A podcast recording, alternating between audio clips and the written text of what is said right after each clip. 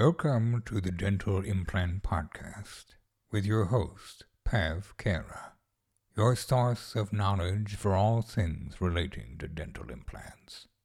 I hope you enjoyed this episode. I hope you learned something valuable. I hope. Hi again, titanium nerds, and welcome back to the next installment of the Dental Implant Podcast. So, um, this is something I've been meaning to do for a while. This is something a few of you have asked me to do. So, let's get to it, shall we? Today, we are going to be talking about pterygoid implants. For those of you who know what I do, it's pretty much a daily thing for us. We do it every single day, um, and they're great. Um, so let's get into it. So, as you know from glancing down here, this is where my notes are to make sure I'm trying to give you as much information as possible. Okay. So uh, there's a few things that you need to know about pterygoid implants because um, uh, you'll see they're starting to become more popular. You're seeing a lot of people doing them. Um, in some cases, they're straightforward. In other cases, they really aren't straightforward. So we're just going to go over some, some of the things that you need to be looking out for when you're considering it, adding it to your armamentarium. Okay. So first thing is, uh, you know, um, when you're reviewing your CBCT scan, what's your target area size? You know, is if you're if you want to pinpoint an implant in a position, how big is that target area? You have some patients with a small target area, they are much more difficult to deal with. And you have other patients with a very large target area. Bearing in mind that this is a blind procedure, you really need to have that information before you go in. Um, the next thing we probably want to talk about is what's the quality of the bone in the area? Um, we know that the trabecular bone is really quite poor. In fact, sometimes what happens is when you are placing a pterygoid implant, once you've raised your flap back there, the bone there can be actually be really quite fatty and really, really poor. And even touching it with a suction, half that trabecular bone is going to disappear. And a lot of the other times when you're placing even your pilot burr onto the target area. You don't even need to drill. You just push, and you um, you will just push straight through that trabecular bone, which which happens really quite often. You do get some patients where the pterygoid plates are there, but they're very very weak. You can't really feel them. Those cases end up being much more difficult to do. So let me ask this in, in another fashion. If you have a wide target area, very large target area, and you've got absolutely rock solid bone there, that's a much easier case to perform a pterygoid implant than if you have a small target area, particularly a small target area with very poor quality bone. You do get some cortical plates where you know, you you're looking at them, you, you're going to place it, and it feels like D3 bone, and getting appropriate primary stability is really quite difficult in those cases. With pterygoid implants, you need to be looking at a really solid engagement. And uh, for that, you're probably looking 50 to 80 Newton centimeters, which you can really quite often achieve. Okay. So, what's the next thing that we need to take into consideration? Well, it's how far the sinus slopes backwards in that area because you've got some patients where you can sneak in your implant behind the sinus, and then there's other uh, cases where you have to go trans-sinus and you've got to do a small lift all the way back there. As you can imagine, doing a small lift all the way back at the tuberosity is not necessarily the easiest of things to do. So you do need to take that into consideration. As well as that, you get quite a lot of patients where they have had impacted uh, wisdom teeth in the area. What I would say with regards to impacted wisdom teeth is, in one context, it makes it easier because you remove the wisdom tooth, you can literally see the target area. It's the one time you can actually see the target area. The issue that you then have is there is no bone, no trabecular bone as a reference uh, around the area, and quite often you will go in at an incorrect angle and cause all sorts of havoc with your um, prosthetics further down the line. So you need to take into consideration the target area size, the quality of the bone, where the sinus is in relation to where your trajectory is, and whether there's any teeth in the way there. Okay. A big mistake a lot of people make is they think pterygoid implants are basically an all on four with just some pterygoids putting at the back. That's really not the case at all. With pterygoid implants, what you really need to do is ideally you want to place those first because the angulation that they go in then starts to dictate your the angulation of your anterior implants. Otherwise, you'll have implants in place, you'll end up creating a prosthesis which you either can't get down uh, or you can get down, but it's not passive and you're going to cause all sorts of other issues. So it's really not a case of uh, it's, it's an all on four just with more pterygoids at the back. And what happens when you increase that AP spread, the accuracy of your implant placement needs to go up as well because the case all of a sudden starts to become less forgiving. Okay, so you really need to uh, uh, bear that in mind. And sometimes you've got to modify your pterygoid implant placement based upon the bony envelope at the front to make sure that it all fits together really quite nicely. Okay, so it, it's not just all on four with with a couple of implants put in the back. Uh, uh, if you if you consider it like that, is you may get the temporary prosthesis down, but then you may get, uh, as I said, you may get your definitive prosthesis back, and because it's milled on the bar, you can't get it down, or it's impassive, or something else goes on. So you really need to be aware of that as well. Okay. It is a blind procedure. You cannot see what you are doing. It is all done by feel. Okay. That's really important to take into consideration when you're planning these. So, when I'm raising my flap for pterygoids, I want to raise the flap so I expose the uh, all of the tuberosity. I expose the pyramid process, and I generally raise my flap quite high into the palate as well. Because once you've done this, you need to thin out the soft tissue, and if you hit the greater uh, uh, greater palatine artery, which can happen, you then don't want to be faffing around trying to raise the flap further so you can see where the bleeding's coming from. You need it raised high enough so that you can immediately get in there and tie off the artery. So you really need to bear that into consideration. So what happens is once you've got your angulation correct and you place your pilot drill in, into the position that you want, is in in the vast majority of cases, I'd say about 85% of cases, you don't need to press the foot switch on your motor. You can push and you want to feel where that bur touches the pterygoid plate. That's how you plan your angulation. You need to have the correct references. You need to be in the correct position and at the correct angulation. Because as I said, if the angulation is correct, it's going to throw everything out as well. Okay. Then what you do is when you have found that pterygoid plate, you just touch the foot switch just so you perforate through. It's just a quick pop through. Okay.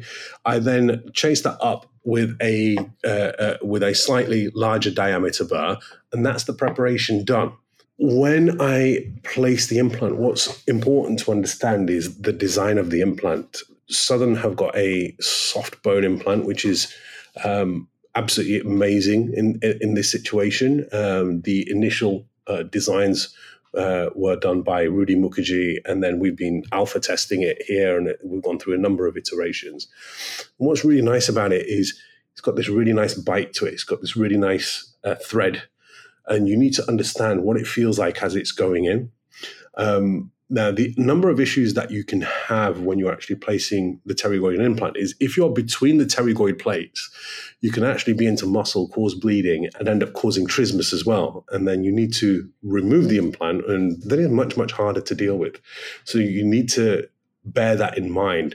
So again, this is going back to what I said a few minutes ago. If you've got a small target area, you've got one shot at getting it. You've got one shot because any more than that is you're going to absolutely wreck the site and then it's, it's not possible to place the implant at that point. So the other nice thing about the Southern soft bone implant uh, that we use for pterygoids is it's got a machined uh, neck as well, because quite often what will happen is that trabecular bone in the area will will disappear. And if you've got machine neck, is much more forgiving. Um, now, a lot of people turn around and say to me, Pav, you know, why bother with pterygoid implants? You know, is how a patient supposed to clean back there? And the honest answer to that is, is the tissue back there is so fibrous that we rarely, rarely, rarely see problems with uh, pterygoid implants in terms of periimplantitis. I have seen some patients, and um, bearing in mind, it, it, quite often it's a bar connector back there. So you're not going to put teeth all the way back there. But you do get the odd patient who comes in uh, where they can't clean because they've developed arthritis or something. And out of all the implants, they're the ones that have the fewest issues because of the quality of the soft tissue. The biggest problem that I see with pterygoid implants is when you've missed the target site or the angulation's incorrect, that's when you tend to have significant issues. So when you miss the target site, you tend to have the implants not take, failure to integrate. And when you're at the wrong angulation, they can end up unusable or your, your other implants end up being unusable. So this is why I keep uh, referring back to it's not as simple as all on four with pterygoids at the back. It is a different mindset to it. I said we've discussed it's a blind procedure. It's done by field, and this is where mentoring really comes into its own. Is it's easy to do it on a model. It's relatively easy to do it on on a cadaver, but when every single patient is different, and you're going in at different angulations, and quite often when you're doing it, is you're closing your eyes, you are feeling for that plate, and if you've got a small target area with very soft bone, and you're constantly fishing for that plate, you can end up going through it several times and completely wrecking the site, and then not be able to get an implant into there at all. So it's very much done by feel. You need to know what it feels like, and not only do you need to know when you what it feels like. The osteotomy is done correctly. You also need to feel what, what it's like when the you think you're in the right place. You start the osteotomy and you're not in the right place. So it's, it's done by feel, whether that's correct or incorrect. It's still done by feel. Okay. Um, we've covered implant design. You really need to understand the implants. I wouldn't want a very steep internal connection with this. Um, so a, a, true Morse taper, you're really going to struggle purely because you're going to struggle to get the carrier on and off at the back there. You need something that's that, that's that's much easier uh, uh, to put on in, ter- in terms of abutments. Okay. So, with regards to flap elevation, you really need to open up the flap well, as I'd mentioned before. If you haven't got the access towards the back, how can you do things by feel if, if, if you're making it even harder for yourself, right? So if you're trying to find your anatomical landmarks and you go, okay, in relation to this, based upon what I've seen on the CBCT, I want to be here, I want to be at this angulation. If you can't see all that anatomy, you're not only doing it blind, you're doing it double blind almost because you haven't got any reference anatomy at all. Okay. Um, we've already covered soft tissue thickness at the back, but sometimes what happens is the soft tissue is almost too thick. And that can cause a problem. If you've got really thick fibrous tissue towards the back, and uh, let's let's say it's seven, eight, nine, 10 millimeters thick, which can happen in the tuberosity area, can happen elsewhere as well. Um, and even if it's elsewhere, is if you raise a flap, do your alveoplasty, place the implants, and then place the soft tissue down. If you've got eight millimeters of soft tissue, you have just created yourself a pseudo pocket. And what we know about deep pseudo pockets is that the um, biofilm gets much more aggressive, but it becomes more anaerobic around the neck of the implant. So part of doing full arch implant work is knowing when and how to thin out that soft tissue. So that soft tissue wants to be about two and a half millimeters thick. So sometimes you've got to remove six, seven millimeters thickness of soft tissue to get your soft tissue correct. Um, and not only to have eliminate any pseudo pockets, but to ensure that you've not just chewed into your prosthetic space. So a lot of people aren't aware of this is the alveoplasty is important, but the mucoplasty is just as important as well. You need to take that all into consideration. Okay.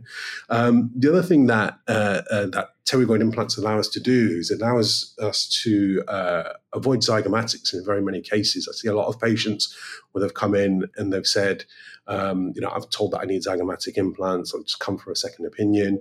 And you're looking at the case and you're thinking to yourself, actually, if the pterygoid wasn't there, 100% this would be a zygomatic case. Um, but once you add the pterygoid at the back, you can alter the angulation of your premolar implant slightly, and then you can do the case without having to go to go to zygomatics. Why is that important? It, well, it's really important because a, it's in the best interest of the patient because it gives them a crack at zygomatics in the future. So if what we do, let's say it lasts them 10, 12 years, when in 10, 12 years time, they've then got to have a crack at the zygomatics. If you do the zygomatic implant straight away, and if they last 10, 12 years, sometimes you snook it. That's it. You've put yourself into a corner. So it is really, really important that you understand that um, uh, this has a, phenomenal role in actually simplifying the patient treatment and giving them options for the future as well. But the key is, is you understand that it's different to on four. You understand that it's a completely blind procedure and it's done by feel. And as such, you need solid mentoring and you need to know when you're at your depth. Not all pterygoids are the same just as all zygomatics are the same, just like, just like all conventional implants aren't the same. You get some conventional implants where there's so much bone, there's so much good quality and volume of bone that you know it's going to be a slam dunk. And then you've got others where it's you're looking at it going, I can get an implant in, but you know, I'm, how am I going to grab? Pterygoids are no different. Okay, so you really need to uh, need, need to bear that in mind. Okay. So let's run over everything that we've discussed today. What I'm doing is I'm deliberately trying to keep the uh, the podcast a little bit shorter because I know that uh, people quite often listening to it in the car, and you know I, I, know that you don't want to listen to me ramble on for an hour or whatever. And, you know, get those occasional ones. So I'm going to try to keep it simple for you. Okay. So let me um, uh, uh run through what we've discussed. Target area size. Um, oh, one thing I forgot to mention is so let, us start with this, okay? Uh, another question that you need to ask is Does the case hinge around a pterygoid implant? Because if you're doing a pterygoid implant, and without it, you're going to be in the case or in the realm of zygomatics or sinus lifting or something along those lines. You then need to be even more accurate with your placement to make sure that you don't have any problems. And then the other question is, is should you do any other type of other type of prep work just in case you have problems with the pterygoid? And that's a different conversation that you have with patients as well. You turn around and say to them that, you know what, in this in this situation, um, uh, you know, it's uh, uh, we're going to try. If it doesn't work, we're going to need to do X, Y, Z instead. And there are others where you look at it going, mm, you know what, pterygoid is nice, but without it, we're still not going to have a problem. So you need to bear that in mind as well. Okay, so let's run through things. So the first one is, does your case hinge around it being a pterygoid implant? Uh, second one is, what's the target area size? Then it's what's the quality of the area? What's the anatomy in the area? Is your sinus in the way? Do you have impacted teeth in the way? Are you planning on going transsinus? Um, and remember that is a completely blind procedure. You do need a flap open wide enough, and you need to be aware that the pterygoid angulation will quite often um, uh, influence your anterior angulation as well. It is not all on four plus pterygoids not that. Okay. Uh, it's very much done by feel, whether that's feeling I'm in the right position or whether it's feeling I'm in the wrong position, or whether it's I'm drilling in the right position or I'm drilling in the wrong position. Because you can, the implants can kick out really quite easily. If you're in the wrong position, you can do your osteotomy, you can start to place it, and the implant will go wandering and come, come out at a really weird angle. So this is why experience is really critically important. Okay. What's the soft tissue thickness in the area? Uh, do, you, do you need to thin it out? Are there any other uh, considerations that you need to take into uh, mind? Uh, you also need to consider the design of the implant and the internal connection or external external connection, whatever it is that you're using. You, you need to think to yourself, is this suitable for a pterygoid? Because if it's not and you use it and you run into problems, it's then going to be a real nightmare to try to sort it out. So there we go, folks. That was just a very brief rundown of pterygoid implants. I hope that has been useful for you. Until next time, Titani nerds, if you've got any questions or you want me to cover anything else, please let me know. I will see you all guys later.